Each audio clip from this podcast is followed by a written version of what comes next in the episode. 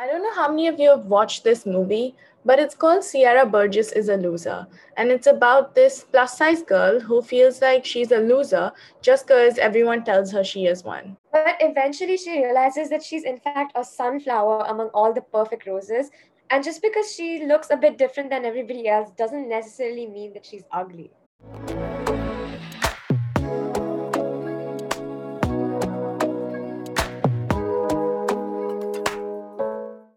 Hey guys, I'm Varuni. And I'm Samriddhi. It's the new year, and many people feel like since it's the new year, they should completely reinvent themselves into a brand new, perfect person under the motto New Year, New Me. Which is exactly why we made this chapter to remind you guys that we don't need to change for anybody. So, welcome to chapter 17 of our Not So Secret Diary. This chapter is called Sunflower. And although the issues that we're going to be discussing are from a female perspective, they're just as applicable to boys as well. So let's first discuss times when we felt we didn't look as good as people expected us to. And for me, I think that's been pretty much all my life. I've always felt that I wasn't as thin or as small as other girls my age. I always had to buy bigger clothes in bigger sizes than others my age. And when I was slightly younger, my classmates and friends used to sometimes call me fat and things like that.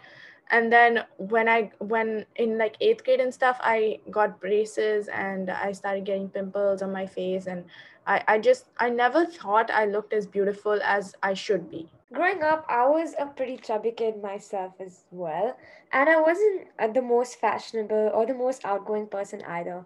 And the thing is, I didn't even realize that being unsporty or being chubby or not being interested in like fashionable clothing was a bad thing until people actually pointed it out. And after someone did point it out, I was like, oh no, this is bad. Like, and I started to try to change everything about myself and I became way more conscious about the way I looked or the way I dressed or the way I acted which now that I think about it was so unnecessary and I was wasting so much energy in unnecessary things. Well, one thing I'm super glad about is none of these things ever seemed to affect my confidence. Of course, there were times when I felt I didn't look good in a photo, and that would affect my confidence in a in a very physical and very superficial manner.